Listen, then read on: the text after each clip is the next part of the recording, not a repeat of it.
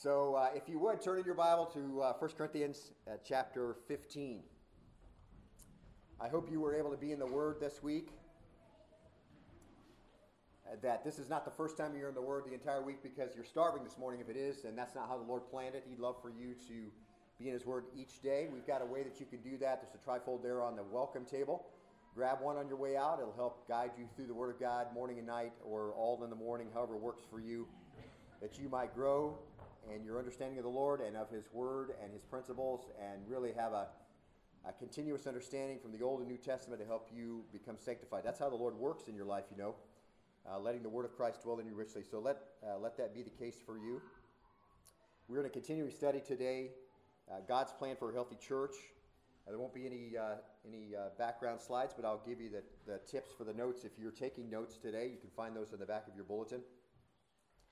This is a study through the book of 1 Corinthians, and of course, uh, resurrection transformation is our topic, and a new body is, uh, is specifically what Paul's going to talk about. There was an atheist in a Midwest town who uh, delighted himself in mocking those around him who were believers. In particular, there was a little church adjacent to a large field that was owned by this atheist, and in order to be as irritating as possible, he decided he would work that particular field on Sunday. Through the course of the summer, he worked the field and finally came to harvest time. And after harvesting, he penned a letter to the editor of the local paper and he said, quote, All through the summer, I've worked my field on Sunday to do two things. One, to irritate this little church while they think they're worshiping someone who does not exist. And two, to show that all the while I did that, nothing bad happened to me. And not only that, now that it's September, I have more bushels of corn per acre as those farmers who attended the church and wouldn't work their fields on Sunday. So I violated the Lord's day and still grew good corn. Doesn't that prove that there isn't a God? The response from the local editor was interesting. Quote, No, he said, it doesn't prove there is no God. It simply proves that God doesn't always settle his accounts in September. The passage we're going to look at today has to do with some mockers, and you're going to see that early on in the passage. And last time we were together, we, we just really introduced this new section. And so we'd like to read together with you, starting in verse 35 of chapter 15. And we'll read through verse 49. We'll allow the Holy Spirit to go to work in the reading of His Word. Picking up at verse 35, I'll be reading from the New American Standard. It says, But someone will say, see where we are? But someone will say, How are the dead raised? And with what kind of body do they come? Verse 36, You fool. This is Paul's answer. That which you sow does not come to life unless it dies, and that which you sow you do not sow the body which is to be, but a bare grain, perhaps of wheat or of something else. Verse 38. But God gives it a body, just as He wished, and to each of the seeds a body of its own. Verse 39. All flesh is not the same flesh, but there is one flesh of men, and another flesh of beasts, and another flesh of birds, and another of fish. Verse 40. There are also heavenly bodies and earthly bodies, but the glory of the heavenly is one, and the glory of the earthly is another. Verse 41 There is one glory of the sun, another of glory of the moon, and another glory of the stars, for stars differ from star in glory. Verse 42 So also is the resurrection of the dead. It's sown a perishable body, it's raised an imperishable body.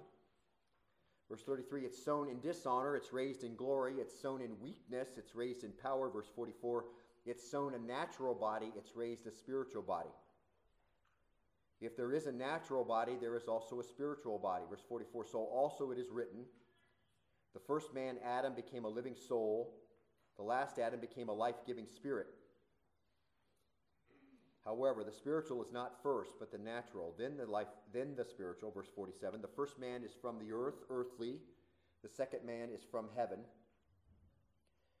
Verse 48 As the earthly, so also are those who are earthly, and as the heavenly, so also are those who are heavenly. Verse 49 Just as we have borne the image of the earthly, will also bear the image of the heavenly. Let's stop right there. And if you've got a jacket on and a tie, you're welcome to lose both of them. As we saw last time, a bodily resurrection is very basic to Christian doctrine. We took a survey, really, of those things last time. We won't do that again.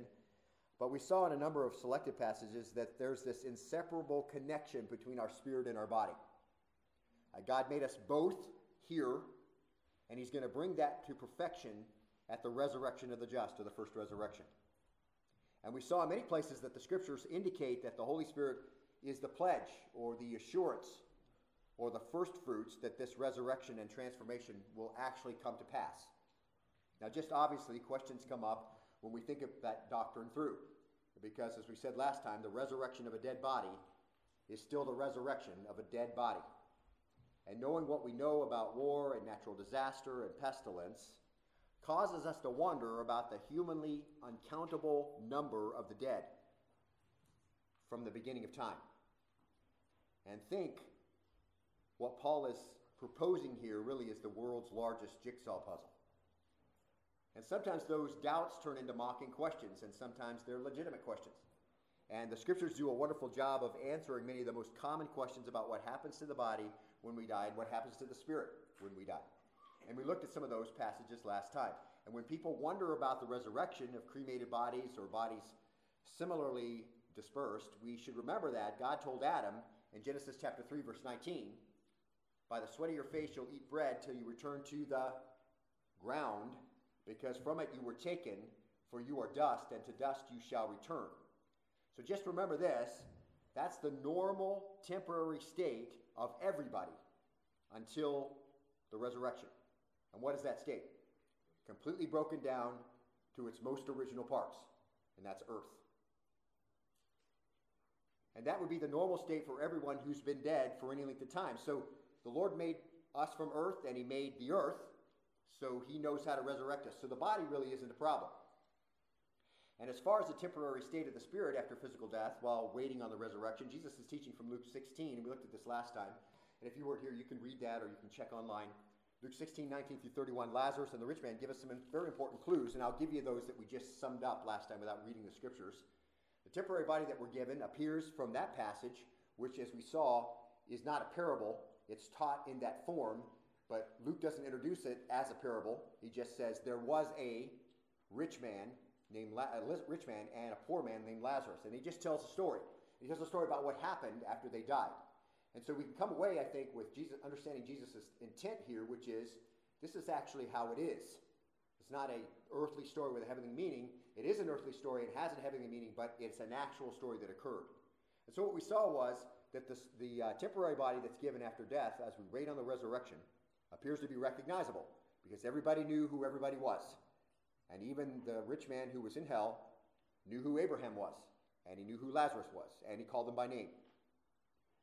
There also appears to be a desire to drink and perhaps eat, and so we see that because he asks for some relief and he asks Lazarus to bring it to him. So that body, that temporary body, desires those things.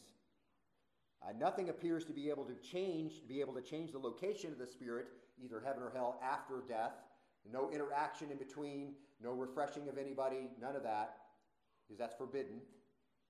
And even the unredeemed we saw there will know that God has the power to resurrect because the rich man in hell says, Hey, could you please send Lazarus back from the dead? Let him talk to my family, they'll come to faith. And, uh, and he was corrected and said, Listen, if he won't believe the prophets, he's not going to believe if someone comes back. So it wasn't even a question, Hey, if you can make him come back, just send him back. You can do it. So a lot of things, a lot of lights turn on at the instant death occurs.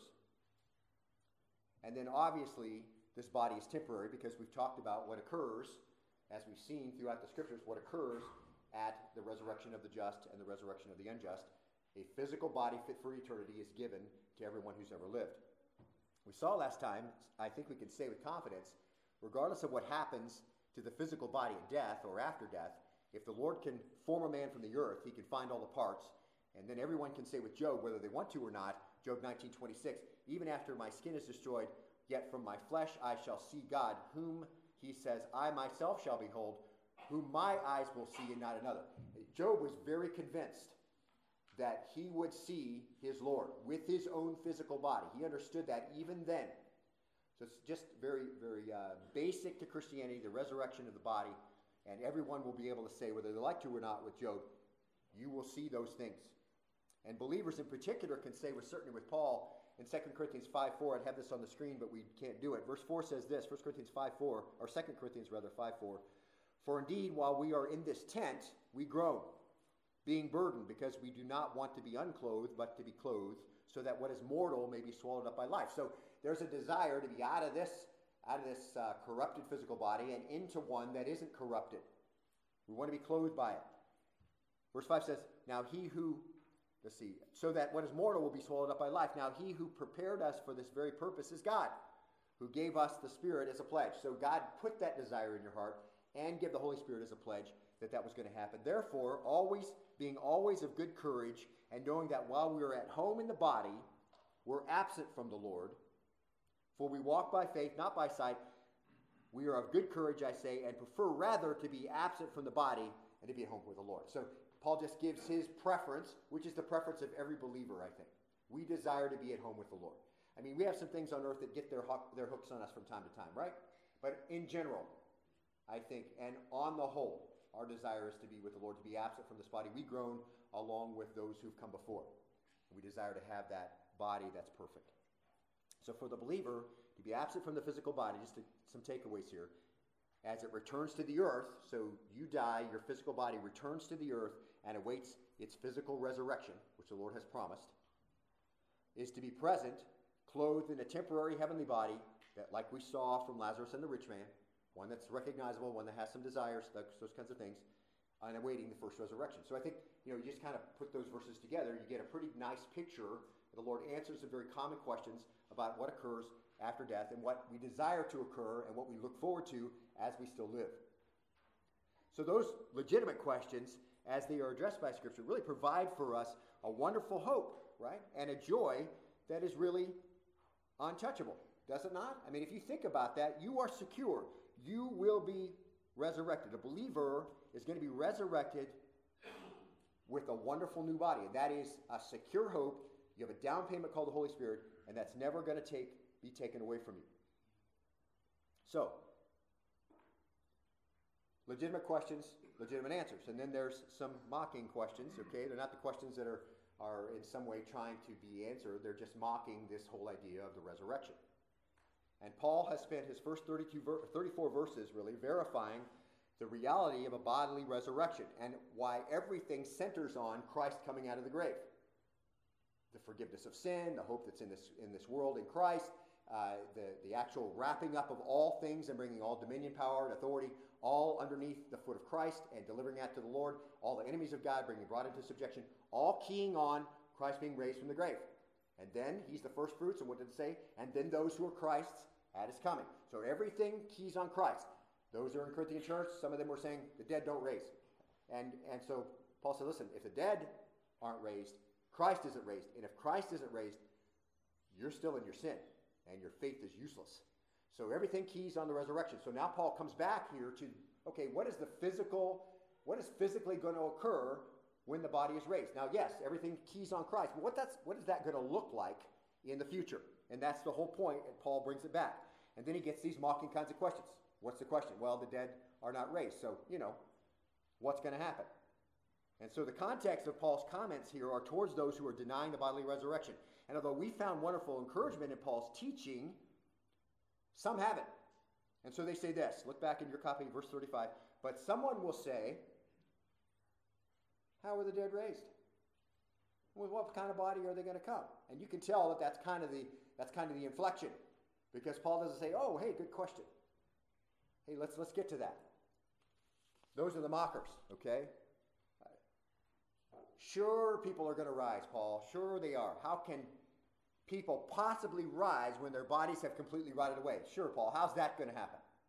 Oh, okay, Paul. How are they going to get out of the ground? What kind of body would arise from a heap of decomposed rubbish? That's what, he, that's what they're saying. How are the dead raised?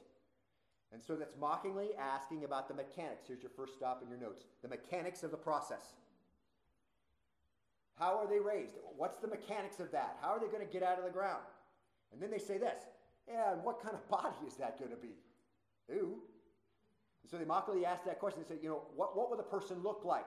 Okay, so that's the form. What form will they take? How are they even going to get out of the ground? And when they do, what are they going to look like? And so that's right where these critics are, see? They think this is some kind of joke. You mean God's going to go over all the debris of the earth and, and start sorting out, you know, what goes where and, you know, and there's, there's no way anybody could do that. And even if, even if he would do it, what kind of final product would that going to be? That would be yuck. How ridiculous is that, Paul? That's the idea, see? So Paul answers everyone in the Corinthian church and everyone who has come later and mocks the resurrection, and he does uh, answer the question as well. He's going to get to the actual physical answers of it. He's going to give the mechanics and he's going to give them the form. But he's going to say first, he's going to say, Listen, you fool. These are stupid questions. And Paul is being blunt. And he isn't just saying that these are stupid questions, he's making it clear that he finds such arguments worthless and the people who are making them are stupid. It's directed to the individual. It's not just saying stupid questions. Let's skip to the next one. Obviously, listen, to Paul, not all opinions and questions are created equal, unlike in our world today, where we have to have dialogue with people who make no sense whatsoever, okay? And we can't just say, that's foolish. I'm not talking about it. We got we to address it, okay? Because that's where our society is. Paul just says, that's foolish. We're not going to, you know, that's foolish questions. It's mocking questions. And the word is literally senseless one. You have no sense at all. You guys have no understanding. And then he makes it clear that what he's been saying about the resurrection has its parallels in something that many of them have done their entire lives. And it's going to answer the questions of mechanics and it's going to answer the questions of form. So look at the next part of the verse. He says, You fool, and then look there. That which you sow does not come to life unless it dies. So you're going to put him right back to an agrarian understanding. The sowed seed, which was destroyed, at least in the form in which it was sown, and that act of sowing or that burial of the seed, that's too good to pass up for Paul. I mean, that's a great illustration for him. It was so similar to what follows death among mankind that Paul could speak of it as the grain is dying. And as a footnote, that's what went on in the spiritual realm too, wasn't it, beloved, when you came to faith? I mean, in order to be saved, one of the spiritual illustrations we see from Scripture is that we are baptized into his death. When we go and we, we physically follow through with scriptural baptism, what do we say when they go into water? Buried in the likeness of his. And you don't know because when you're underwater, that's what I'm saying. But that, if you're out here, you know, buried in the likeness of his death, raised in the likeness of his resurrection. See, that's a picture of the spiritual reality that you died. Adam died, and Christ rose, the new you. You're fused together with Christ, see? Isn't that great? And so Romans 6, 8, or 6, 8, and 9 says, if we have died with Christ, and it's implied that we have if we're born again, if we died with Christ, we believe that we shall also live with him. Knowing that Christ, having been raised from the dead, is never to die again, death no longer has mastery over him. See, you were dead spiritually, and the nature of Adam, that was your identity, was buried with Christ. And when Christ rose, you rose too, to new life. But there has to be the death of the old man in order for the new man to come to life, see? And that's the whole point. And so in Romans 6, Paul isn't actually talking about water baptism, but it's in his mind as an illustration to help them understand what actually occurred, see? And then John 12, 24, speaking of his death, Jesus says, Truly, truly, I say to you, unless a grain of wheat falls to the earth and dies, it remains alone, but if it dies, it bears much fruit. And then he immediately connects this uh, to what's going on and what he wants his disciples to do. He says this He who loves his life, what? Loses it, right. And he who hates his life in this world will keep it unto life eternal. If anyone serves me, he must follow me, and where I am, there my servant will be also. If anyone serves me, the Father will honor him. So let's sum that up. If you won't give up your life, you can't receive eternal life. See? And from a service perspective, you have to have your eyes on the first resurrection and the world to come to be of any use in the world that's now. If anyone, that's what Jesus said, if anyone serves me, Jesus said he has to follow me into death and into life. You have to be under, you have to understand, you got to die, you got to rise. And there's going to be a physical death and a physical resurrection unto life eternal for you to be any good in this life. See? So it's a very consistent theme in the New Testament. It's part of salvation, it's part of service, and it's part of the process of a physical bodily resurrection. There's a death and then a glorious resurrection. So, verse 36 says this. You can look in your copy of God's word. That which you sow does not come to life unless it dies. And that which you sow, you do not sow the body which is to be, but a bare grain, perhaps of wheat or something else. So here's resurrection transformation principle number one. Now I'll say it and then I'll wait so you can write it down if you're a note taker. The miracle of planting and harvest illustrates bodily resurrection. That's Paul's first point. So you want to talk about transformation, Paul says? The miracle of planting and harvest illustrates bodily resurrection. You've done this your whole life. And yet you mock that there's going to be a bodily resurrection. And what kind of form will it take? And how are the mechanics going to work? Listen, you see this every day. You put the seed in, and out comes the plant. So the miracle of planting and harvest illustrates the bodily resurrection. That's principle number one. This is the answer to the mechanics question. Okay, how's that going to work? Okay, well, you see that all the time. The seed has to be destroyed if the new life is to appear. Now, mark this, and maybe this is Paul's point. Familiarity with the marvel of harvest has dulled the sense of wonder of it. Wouldn't you agree? I mean, think about it. If we didn't know that that's what happened, how would we ever guess that that was what was going to occur? Why do the roots go down and the plant comes up? The seed, if you plant the seed and you dig it up, you've had little kids, you know, when you plant a garden, sometimes they go out there maybe, you know, two weeks later and they're like digging around. You're like, oh, you know, and they just see this old nasty seed and it's got, it's broken open and all that stuff and nothing. They're like, Dad, why isn't there a plant? There is a plant, son. It's trying to come, but you expose it. It's not helping anything. All right. So you know they know this already. See, but if you didn't know that, how would you guess that process? You wouldn't guess it, would you? So Paul says, why, in the light of this, should we regard as incredible the transformation of a dead body? Because it happens all the time as you plant and sow and, and you harvest. And that word come to life is a marvelous Greek verb. Listen, mark this, okay? It's present, passive, indicative. Come to life. Zoya poiete. Present, passive, indicative. Literally, it should be rendered is quickened. Is quickened to life. The verb is passive and not middle. In other words, here, catch this, okay? The seed does not come to life by itself. Passive means there's a force acting on it. The seed doesn't come to life by itself. God gives it life. So it says this. It says, that which you sow does not come to life unless it dies, and that which you sow does not sow the body which is to be. The body which is to be. Catch this, okay? It's important to note that what dies is nothing like what appears. That's pretty important when you think about the bodily resurrection, okay? It's not a bunch of zombies coming up out of the ground. What dies is not what comes out.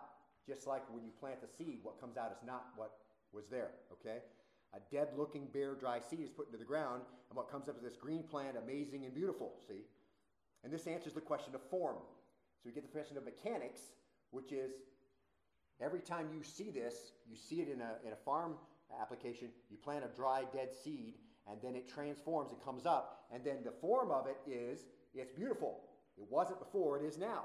And here Paul really is showing uh, really sowing, if you would, seeds of the obvious, which is that the body that is raised is incomparably more glorious than the body which is buried. And so he and he's also setting up this very important point of God's oversight of all of this. Look at verse 38. But God gives it a body, this is so great, just as he wished, and to each of the seeds of a body of its own. When you ever see this as he wished or according to his pleasure, understand that that is God being limitless, okay? He does what he pleases, and he has the ability to do whatever he wants to do. That's how you can read that, okay? In other words, plants don't rise, which is illustrative of people who do not rise, of their own volition, nor do they do it by chance. They do it because that's the way God's determined it shall be. So God can do anything he wants, and when it comes to passing out bodies, and if God can take some little seed and give it a body that's, uh, that's resurrected and comes out of the ground, which is in no way like the seed, then don't underestimate the body God can give you in the resurrection. That's the point. God can give anyone any body that he wants to give to them. Anybody, anybody. And this is God gives, and this is very important, God gives is present, active, indicative. It indicates it's the habitual practice of God to do this, okay? It's the continuing reality. God has set it up, and he's constantly involved with it. God is always giving seed bodies that way, just as He wished, and He's wished it in the aorist active indicative, signifying it's a decisive action. Literally, He's determined it according to His own pleasure. Once for all, God planned what should be, and all things continue to follow in that plan. In other words, there's a regularity as this plan unfolds, but no uniformity because God gives its own body to every seed. See? So God is actively involved in it, and He set it up that way. That's why God can say He creates. That's why children come from Him, and yet it is the process that He set up. Both of them are true. He's active in it, and He set it up according to His good pleasure.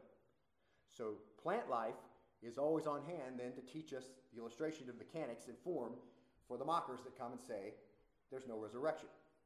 We sow nothing more than just a seed, whether it's corn or anything else, common to all seeds. And mark this when the seed's sown, catch this, there's no hint of the plant with its stem and its leaves and its flowers of what that will look like. But they come. See, have you ever accidentally dumped out your seeds and they're kind of laying on a shelf and you're like, what is that? Now, if it's a bean, it's a bean, right? I mean, you can put it in the pot and cook it and eat it, or you put it in the ground and you know it's a bean. But the other seeds, it's not so clear, is it? For instance, you know, have, have you ever um, have you ever planted asparagus? What does a full-grown asparagus plant look like? I mean, I'm talking about full-grown. It's this huge fern. It's like about it's like this big. It's gigantic, and it has these tiny, teeny, tiny little black seeds. And when you buy asparagus plants, uh, asparagus seeds, you plant them. They say you can't eat these for three years. Like three years? But anyway, you plant them in the ground, and they're tiny little black seeds, small as a speck. And then out of the ground comes these little teeny shoots. They're very small, about the lead of a pencil big. And they grow up in this huge, this huge fern. And if you just walk by later in the, in the summer, you'd look at that like, what is that? But when, as that matures, the next couple years, pretty soon when they first come out in the spring, they're these spikes that we know and love so much and you just cut them off at the ground and you go. But you would never be able to tell that when you put that in the ground. But if that got spilled on your shelf, you're like, what is that? It looks like a, you know, some kind of seasoning, like a you know, celery seed or something, and you put it in the ground, it grows this beautiful plant. That's exactly the point that Paul's trying to make, see? And here's another thing to remember. You know, the seed produces that particular plant, and no other. Okay? The Lord dictates what's going to happen, and you, you don't plant a, an asparagus plant and then uh, a, a carrot comes out. The Lord knows what he's doing. He's given it certain characteristics, and they and that produces what it's supposed to produce. Exactly what it's supposed to be. Okay? Now, just to illustrate this wide variety at God's disposal, Paul says in verse, verse 39, look at verse 39 if you would. All flesh is not the same flesh, but there is one flesh of men, another flesh of beasts, another flesh of birds, and another of fish. Now look at verse 40. There's also heavenly bodies and earthly bodies, but the glory of the heavenly is one, and the glory of the earthly is another. Stop right there. Now, Paul brings the illustration of mechanics and form home now. He just continues to expand on it. So he moves from the grain and plants to flesh. And flesh, all flesh is not the same kind of flesh. Here's transformation principle number two. And we've already said this before, so you can just copy this down. God has limitless capacity to create. There's your first stop, okay? God has limitless capacity to create. So, you sum this up, he can make fleshly bodies that are fit for heaven, just like he makes fleshly bodies that are fit for earth. He has limitless capacity to create, and he can make fleshly bodies fit for heaven, just like he makes fleshly bodies fit for earth. They're both fit for their location, but they're not the same. Paul's making the thought clear that there can be a difference between the kind of body we have before the resurrection and the kind that we're going to have after. One is for earth, and one is for heaven. But God is limitless in his ability to create, so that shouldn't be a problem for us to understand that. In other words, he has no problems, God doesn't, when it comes to manufacture. He does not operate on the assembly line basis. See, he's not stuck with any model. He can make any, in any limitless capacity, anything he wants to make, and he can make any flesh he wishes to make. Just like he wants to make it, and he can make it fit for whatever environment it's supposed to be in. He can make a fleshly environment fit for the earth, and he make a fleshly body fit for the environment of heaven. And that's not a problem with God because it's a limitless ability to create. And Paul is moving to bring the point home, obviously, because God is not limited. He can make flesh to last for eternity in glory, and he can make flesh to last, beloved, for eternity in punishment. God can create it.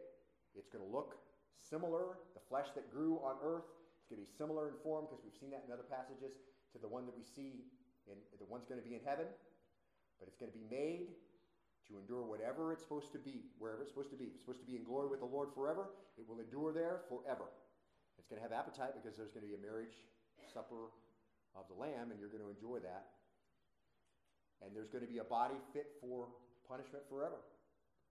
to reject Christ as Savior and to stay in that state in death, to not be joined together with Christ in his death, would be to move into eternity, to be planted into the ground, to go back to earth, to be resurrected with a new body fit for eternity in hell. That's just very simple. I think we can make that connection. Scripture is very clear about that. It's not, it's not hidden away. We looked at many passages like that before. Now, catch this. Look at um, the last part there of uh, verse 40. But the glory of the heavenly is one, and the glory of the earthly is another. Here's transformation principle number three. Just like the plant that comes from the seed is much more glorious and unexpected than the seed, so is the heavenly body that comes from the earthly one. That's the point. The glory of the heavenly is one, glory of the earthly is another. So there's this great body that came, that God formed, just like when you put the seed in the ground, there's this beautiful plant that comes out, and there's a glory connected to that, and there's a glory connected to the one he's going to make for heaven, too. So just think about that. From our perspective, we look at a flower, okay, and, and uh, we plant it from a seed or a bulb, and it comes up, and many of your flowers are probably coming up, and it's amazing and so different and so much more glorious than the seed was. But it's gone in a week or a month. And then we look at a star, and there's no comparison, is there? I mean, it's been there since God created the heavens in all its glory. So, not downplaying God's creative genius in any way, but there's a big, big difference, and that's the point. The difference between the eternal resurrected body, which is fit for heaven, is going to be different See? The glory of the resurrection body can be infinitely beyond anything we can conceive on this earth. It's going to be different see, than what we can understand here. There's glory here. Just like this beautiful flower that comes out, its glory came from a seed. But what the Lord created in the heavens has lasted for all the time since He created it. So, not only is there a significant difference between the glory of the earthly resurrection from seed to plant and not only is there a tremendous difference between the earthly bodies and heavenly bodies, there's also a difference between the glory of the different heavenly bodies. And that's Paul's point, verse 41. Look at there, if you would. There's one glory of the sun, another glory of the moon, another glory of the stars, for stars different from star and glory. And it appears that the idea here is one Paul only briefly touches on here, but it's very widely addressed elsewhere. But just like there is a wide variety of life on earth, and all that life displays glory in its all, all of its differences, heavenly creations display that as well. So you just kind of set the stage. Listen, there's going to be this glorious heavenly body you're going to receive, and it's going to be similar to the form of the one that you had on earth, but made to last forever in the environment of heaven or in hell, whatever that might be. See?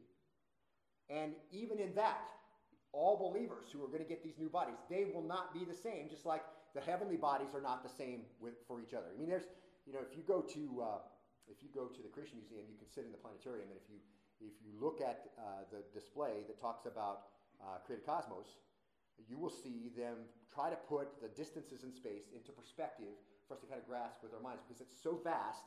So they'll break it down into, into cubes. They'll tell you how big the cube is. they'll tell you how many cubes it is to this next star. And there are stars that are relatively close to us that if we took it and replaced our sun, we would actually be in our orbit, we would actually be inside the star.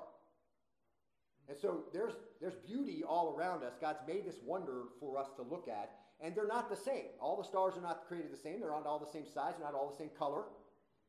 And so that's the idea then. He says, listen, not only is your life in heaven, the new body is going to be different, but it's also going to be different from each other. It's not all the same. Transformation principle number four. Things that God has created in the heavens that we see vary from one another in the glory they display. So don't think that every resurrected person will be exactly the same, because they won't. And that's Paul laying this groundwork of listen, there's a resurrected body, but not, gonna, not a bunch of clones, okay? There's going to be some differences between them. There'll be significant differences, as there are with the planets and stars. That's why Paul pointed them out. There's a difference between our moon and our sun. And they're both beautiful, but there's huge differences between them in their properties and how they reflect light or give light. And Paul says this, this is how it's going to be. So he's just taking it, you know, the form and the mechanics step even further. Understand that the Lord can make anything he wants. He's made beautiful creations here. We see the seed die. We see this beautiful thing come out of the ground. We understand that our body is very much like that. Shouldn't surprise us that the body dies and decomposes, and out of it comes this new form fit for heaven. But there's significant differences now with this form that's going to be in heaven. So he's still speaking about glory here. And if you think about Jesus' resurrected body, if that's a great example for us, he will, if you think about this now, for all eternity, he's going to display the glory of God in the fact that he is incarnate forever. He has a human body. Isn't that marvelous? He became incarnate about 2,000 years ago. Before that, he was not. But for all eternity, he'll display God's glory by being in an incarnate body. That's marvelous, isn't it? Forever risen Messiah. I think that's marvelous. And he's going to give God glory with what? Put your hand, put your finger in my scars, right? Put your hand, Thomas, in my side. Forever. He will give God glory for the punishment that was dealt on him, and by his stripes we're healed. Forever. He'll give God glory. So that shouldn't surprise us, right? The fact that he always lived to do the Father's will and so on, all that forever will be the case. That's who we will worship and who we will fellowship with, and he will give God, God glory in that respect for endless days for all eternity. And so it's not surprising then when Paul says, listen, just like this body guy's going to give you in heaven is going to be glorious. It's not all, not all the glories are going to be the same, see? Well, look at that. And each believer will differ. Each, if you'd have said that like six seconds ago, we'd have just stopped right there, I think, all right? Each believer will differ in glory uh, that they display. So, 2 Corinthians 4.17, and I'd have these on the screen, but I want you to think about these, okay? Think about this in light of what Paul just said about the glorious bodies that we're going to receive in heaven at the resurrection. 2 Corinthians 4.17. This is as good as illustration, I think, as any place. You can copy some of these down in your notes if you like. So for 2 Corinthians 4.17, as you think about the differences in glory of the heavenly body, okay? Here's what Paul says, 2 Corinthians 4.17. For momentary light affliction is producing for us, catch this, an eternal weight of glory far beyond all comparison. What's happening, beloved, in that, in that, in that scenario? You have some temporary what? Trouble. Right? You're having some trouble. Temporary light affliction, that's what the scripture describes it. I mean, we haven't resisted to the point of death, we have temporary light affliction. We have some trouble in this life. Maybe it's maybe it's physical trouble, maybe it's maybe it's uh, situations that you're in, maybe relationships that you're in, whatever that may be. Okay, for momentary light affliction is producing. What's it producing? An eternal weight of glory far beyond all comparison. Verse 18. For while we look not at the things which are seen, but at the things which are not seen. For the things which are seen are temporal, but the things which are not seen are eternal. In other words, if you understand, if, in other words, if you see the eternal work at work in you when you're afflicted, then you'll know that you're being prepared to give God glory for all eternity in a better way than you ever could before the difficulty. That's why you can all things give thanks, right?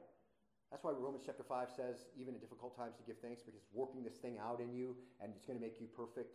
You know, that's the whole point. God doesn't waste any affliction on you, He doesn't waste any hard times, difficult things that you have to go through. He doesn't waste any of that. Why?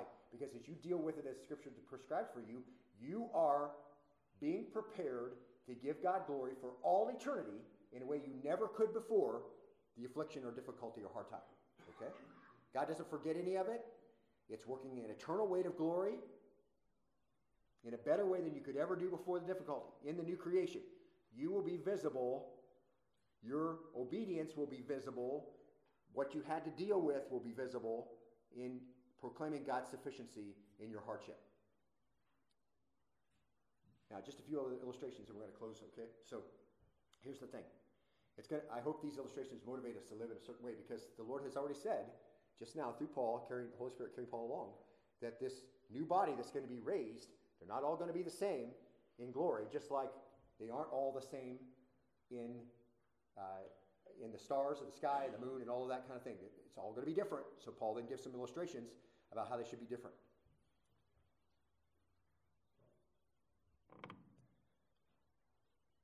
Think about crowns, and we won't go through all those, but you know, righteousness, life, glory, the other crowns. I mean, the fact that some will receive them because they they are at that threshold that allows them to receive them. They loved his appearing, and we talked about that last time. What does that mean in your life if you really love Christ's appearing? What will that look like? So crowns certainly identify believers from one another, won't they? Because not all will have those or have the ones that they think they're going to get. Revelation chapter 12, verse 12. I love this. Behold, what's the rest say? I am coming quickly, and my reward is with me to render to every man according to what he has done. Behold, I'm coming quickly, and my reward is with me. Well, that's not going to non believers, beloved. That's going to those who know Christ, okay? Has every believer accomplished the same thing for the kingdom? If you think about what you've done, because that's what the reward is based on, no, they haven't. Of course not. Believers will differ in their rewards, and thus in the glory they proclaim to God revealed by the reward that they received based on their obedience. So I think you can I think you make that connection. 1 Corinthians 3:14. If any man's work which he's built on it remains, he will receive a reward. Talking about the Bema Seat judgment. So some are gold, some things we build are gold and silver, and precious stones, or costly stones, and others wood, hay, and stubble. And we saw that in the Seat judgment, everything that was wood, hay, and stubble, that wing you threw up during that certain time of your life where you weren't in the Word every day and you thought it was really great, and it gets destroyed. But some of the other stuff that maybe you thought wasn't that great, but that stays because it was it was uh, gold, silver, and costly stones. See, and so not only does that stay, but there's also a reward because it stayed. See, so here's the question: does everyone do the same amount of work? No. Does everyone throw up the same wings on their houses built out of the same material? No.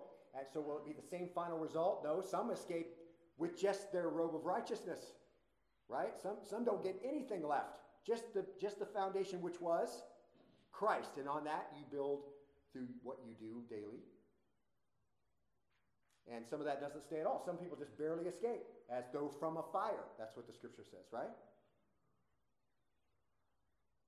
So, Matthew 6 4, talking about giving.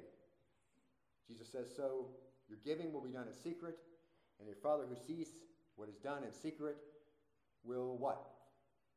Reward you openly. Is he going to do it on this earth? I haven't seen that happen too much. So when's it going to happen?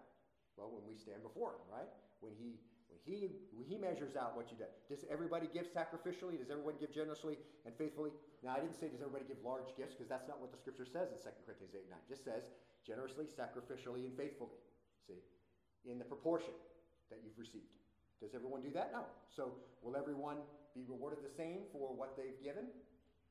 No, they won't. The rewards are going to differ. So, the glory will differ. And then verse 5 says this When you pray, you're not to be like the hypocrites, for they love to stand and pray in the synagogues and on the street corners, so they may be seen by men. Truly, I say to you, they have their reward in full. In other words, everybody thinks they're spiritual. That's their reward. Wow, they're really spiritual. They can really pray. But you, when you pray, go into inner room, close your door, pray to your Father who's in secret, and your Father who sees what's done in secret will reward you openly. When's that going to happen? Probably not here. The prayer warriors that are here at Berean, who are they? We, we don't know, do we? Really? I'd like to say it's everybody. We're all prayer warriors, right? And we certainly were called to prayer when Elijah was so sick and, and the church joined in prayer with thousands of other people. But is that the course of our lives? That's the pattern that we, we go and we pray diligently about these things because the Lord says, pray without ceasing. That's right before the and everything give thanks part. This is the will of God. See, do we do that? No. So is it going to be the same reward? No. The glory of the prayer warrior is going to be different from the non prayer warrior in heaven. How about 1 Peter 1 3? And I'm, I'm stopping on this because I think it's important. You know, we, I think we understand the form, I think we understand the mechanics, but I think Paul's point here with the whole glory varies from glory is an important one that really translates back. So, what do I do with all of this? See, how does this apply to me? 1 Peter 1 3.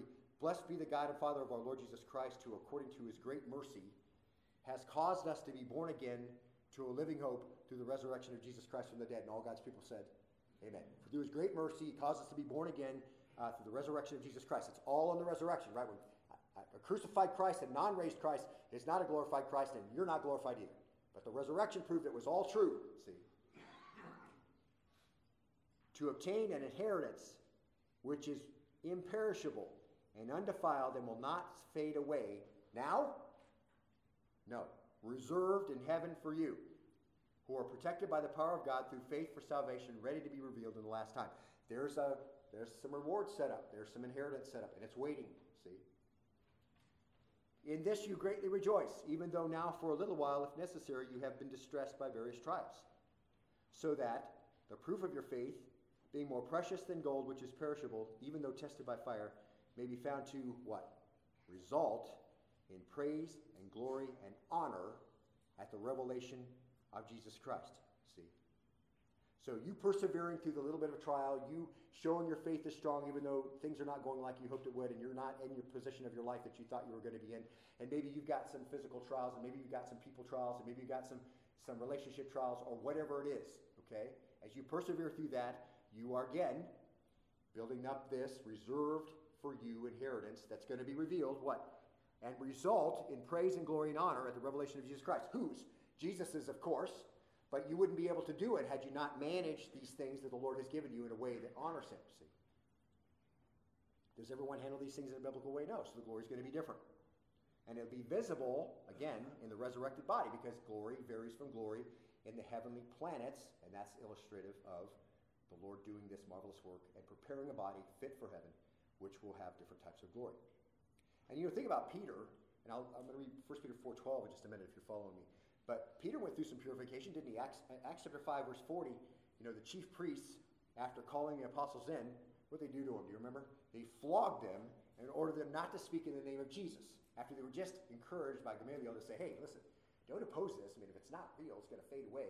And, uh, you know, if Israel, we're going to be found fighting against God. You know, these men preaching Jesus. So don't oppose it. And they're like, okay. Then they go and take all the apostles in and they flog them. Okay? Does it sound, you know, does it sound like they followed the advice? So they flogged him. And here's the thing Peter and the apostles went on their way, verse 41, from the presence of the council, rejoicing that they'd been considered worthy to suffer shame for his name. So Peter understood what it was like to suffer a little bit of persecution. I don't think any of us have taken a flogging for preaching to Christ, preaching the gospel. Peter understood this momentary light affliction, the difficult times you're going through, a great weight of glory. Think Peter has a, a way to magnify the Lord in a way that other people wouldn't? Absolutely but not in a way that you may not be able to. Just depends on how you manage what the Lord's given you, see? So Peter can say in 1 Peter 4.12, Beloved, do not be surprised at the fiery ordeal among you, which comes upon you for your testing, as though some strange thing was happening to you. But to the degree that you share the sufferings of Christ, keep on rejoicing, so that also at the revelation of his glory, you may rejoice with what? Exaltation. Why? Because you did what you were supposed to do, and now he's there, and everybody knows. And and he says he gives you this reward, and you're just like, I don't deserve this. You accomplished this in my life. But you get to magnify him in a way you wouldn't ever magnify him before. Glory varies from glory. He's, God's not creating a whole bunch of clones in heaven. What happens here matters. But when the body's planted in the ground, that's all the time you're going to have to accomplish whatever it is it's going to be. Okay? When he returns, and what will have happened by then? See, when, when uh, it says, at the revelation of his glory, you may rejoice with exultation. So, what will have happened by the time uh, he's revealed? Well, the first resurrection will have happened, okay? You, you will have joined those, uh, you, you will have beat those to heaven who are alive on the earth and were born again just by just a, blink, a twinkle of an eye. Okay, so the, the first resurrection will have occurred. So, for all eternity, with your glorified body, you bring God glory in a way could never have done before the trial. Then verse 14 says, If you're reviled for the name of Christ, you're blessed. And this just makes sense now, doesn't it? If the eternal body that's going to last forever is the one that really matters, then living for that one is what is the most important, correct? So here's the thing. If you're reviled for the name of Christ, you're blessed because the Spirit of glory and of God rests on you. The problem would be is if you're never reviled for the name of Christ, then you ought to be concerned. Because if you name the name of Christ, at some point in time, somebody's going to say, ah, what a moron. You believe in the resurrection of the dead? Oh, yeah, what's going to be a whole bunch of zombies running around? That should be the kind of interaction from time to time you're going to get if you know Christ. You name the name of Christ. And Paul says, and Peter says this, verse 15. Now make sure that none of you suffers as a murderer or a thief or an evildoer or a troublesome meddler Okay, so if you're getting in trouble because you are trouble, that's not rewarded. That's not going to be good. Okay? But if anyone suffers as a Christian, he's not to be ashamed, but is to glorify God in this name. See? Just like the sun and moon and stars differ from glory uh, from one another, so will you. See? Last one, Romans 8 15. For you've not received the spirit of slavery, leading to fear again. You've received the spirit of adoption as sons, by which we cry out, Abba, Father. This is you, adopted Spirit Himself testifies with our spirit that we are the children of God. The Holy Spirit is testifying actively whose you are, if you truly are born again. And if children, then heirs, heirs of God and fellow heirs with Christ. If indeed, here it is, we suffer with Him so that we, we also be what? Glorified with Him. See? God doesn't forget, He doesn't miss any of that. Faithful to proclaim the name of Christ, faithful to stand up for Christ when it matters, faithful to live faithfully in obedience. This, these, these things God remembers. See, having a difficult time in your life, deal with it in thankfulness, deal with it in joy. See, in patience. Lord doesn't forget any of that. See. Will everyone be the same? No. Will their glory be the same? Absolutely not, because not everyone handles those things or learns to handle them early as early as other people do. See. For I consider that the sufferings of this present time, Paul says, are not worthy to be compared with the glory that is to be revealed to us. So, in other words, the difficult times you're having on earth will fade to nothing when you when you stand before the Lord and see all He's prepared for you. And that's just obvious, right? For the anxious longing of the creation waits eagerly for the revealing of the sons of God. Even the creation is waiting for believers to be resurrected. I mean, there's just this whole thing that's looking forward to the fulfillment of what God had planned all along. And beloved, this isn't glory for our sakes, okay? And I don't want to think you to think somehow I'm thinking that, that this is going to be like us walking around like, yeah. No. It's glory for his sake. The ability to worship him in such a way, say, these scars, you know, Paul said, I bear on my body the marks of Christ. All for you, right? All for you. The glory that you can get, that's all that's going to matter at that point. How much glory can you give to the Lord? How much can you reflect him? How much can you honor him? See, and this is how that happens. See. It's glory for his sake. The reflection of the glory he has shared with us will put the attention back on the one who is truly worthy of glory. See? I don't think that this whole glory varies as somehow uh, an ego boost. It isn't. It's just a matter of encouraging you to live obediently so the Lord because the Lord has openly said over and over again, He rewards those who diligently serve Him. So 1 Corinthians 15 41, back in your copy of God's Word, we'll wrap it up. There's one glory of the sun, another glory of the moon, another glory of the stars, for star differs from star in glory. So you're saying, man, you went way off on that. How do we even know that's talking about the bodily resurrection of believers? Verse 42, look there. So also is what? the resurrection of the dead. So, what are we talking about? We're talking about what we started talking about, which is the resurrection of the dead. When you die in Christ your body goes back to the earth, and then the Lord is going to come, and there's going to be this first resurrection, and your body's going to be raised. That's what we're talking about. We weren't talking about planets at all, Paul says. I mean, we were using them as an illustration. What we're talking about is the resurrection of the dead. What is the mechanics of it? and what's the form of it? That's what it looks like. Isn't that marvelous? So, Paul, how are the dead raised? And with what kind of body are they going to come? How can people possibly rise when their bodies have completely rotted away? Oh, okay, Paul, how are they going to get out of the ground and what kind of body is going to come out of a heap of decomposed rubbish? What a joke, Paul. You mean God's going to go over all the earth and just kind of rake it all up and just start putting it all back together? How absurd is that? And Paul says, How absurd is this? when all around you are examples of God's ability to create and bring life from death and glory from decay. That's how absurd your questions are. You answer it every day in your garden.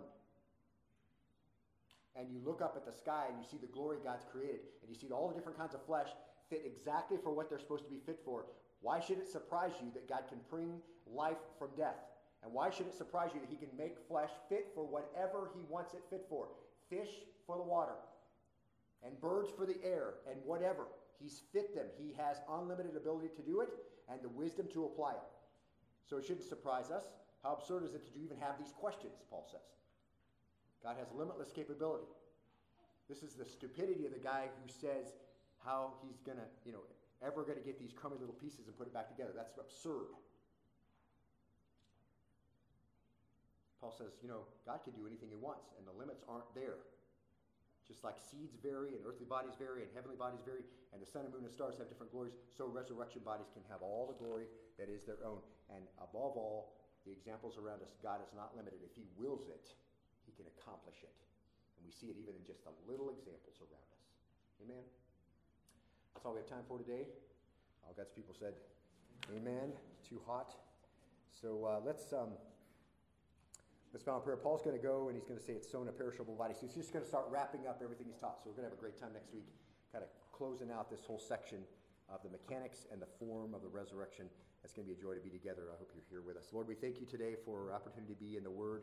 We thank you for the joy that it brings us. We thank you for the reminder that you are uh, you're, you're not limited by our imagination and that or our inability to figure out how you're going to do it. But even in that, um, honest answers, honest questions are answered in your word, and we can dig in and find those things and have great great joy to know that Paul says, hey, to be absent from this body is to be present with the Lord. And we long for that, and we long to be clothed in that eternal body. And so we, we have joy with all of that. What should really terrify us, though, uh, Lord, and I pray that it'll bring the terror into the hearts of those who sit here who don't know you and have never come to a right relationship t- with you through Jesus, who remain in a spiritually dead body headed for physical death and untreated will be headed for eternal death. But you have given that plan of salvation. Call upon the name of the Lord and you'll be saved. Saved from what? Saved from eternal death. Saved from a punishment due to you that Christ took on the cross that you wouldn't have to pay. Confess with your mouth Jesus is Lord. Believe in your heart God raised him from the dead and you will be saved. You can do that right now, right where you sit. You don't have to wait. You don't have some special words that you have to put together, some combination. In your heart, do you long to be free from your sin? Do you know that you're a sinner? Do you know that what the scripture says about you is true? You don't even live up to your own expectations, let alone the one, of the God who made you. You know you've broken the Ten Commandments and a hundred other ones after that. And all you had to do was break one and you were guilty, but you broke, broke more than that. And you're guilty. Do you believe that? Before the Lord, worthy of death and spiritually dead? Then you're saying the same thing Scripture says about you. That's confessing. You'll be free from your sins, Scripture says, to confess those sins to Him. Repent. You want to change. You want a difference. You want to turn your back on all of that. You can't do it on your own. You've tried it a hundred times. You tried to fix yourself, reform yourself, rebuild it, whatever. It just never works. You go right back to it. Scripture has a lot of ugly things to say about that. That we can we can't uh, change our stripes, and, and a dog returns to to its its throw up. That's what we do apart from Christ. But Christ can save you. You can say the same thing. You confess your sins and ask the Lord to forgive you because He put it all on Jesus and believe that God put it on Jesus and then Jesus rose from the dead and proved that what He did was sufficient for you. He was your substitute. If you believe that, you can confess that right now. You'll be saved. It's your first step. Second one is to follow in, in baptism. But if you have confessed that today in your heart before you leave, there's a card right there in front of you in the chair. It's a response card. Please take it. Please fill it out. Let us know you were here. Tell us what you did we can pray for you. I can pray for you. We can get you hooked up with some discipleship so you can understand what it means to walk with the Lord. To be our joy to do that. And Lord, for the rest of us, as we understand uh, that glory varies from glory, and someday that we'll all we'll want is to bring you glory that you deserve and to, to worship Jesus in the way that he deserves. Uh, Lord, help us to be about those obedience things now and suffer those light afflictions and, and difficult people and, and whatever it is, and just do that as in the way you've prescribed for us and, and that way we will be able to glorify you forever because of these momentary light afflictions we have now. We pray this will be the case, that we're reminded of this, uh, be reminded of this as we go about our life this week, that it might make a difference in us. We might not be uh, uh, ingrained and tracked where we are, but we'll be able to be moved to the, the vector of the Lord you would have us be on. And Lord, I pray this in the name of your Son, Jesus, we long to see. All God's people said,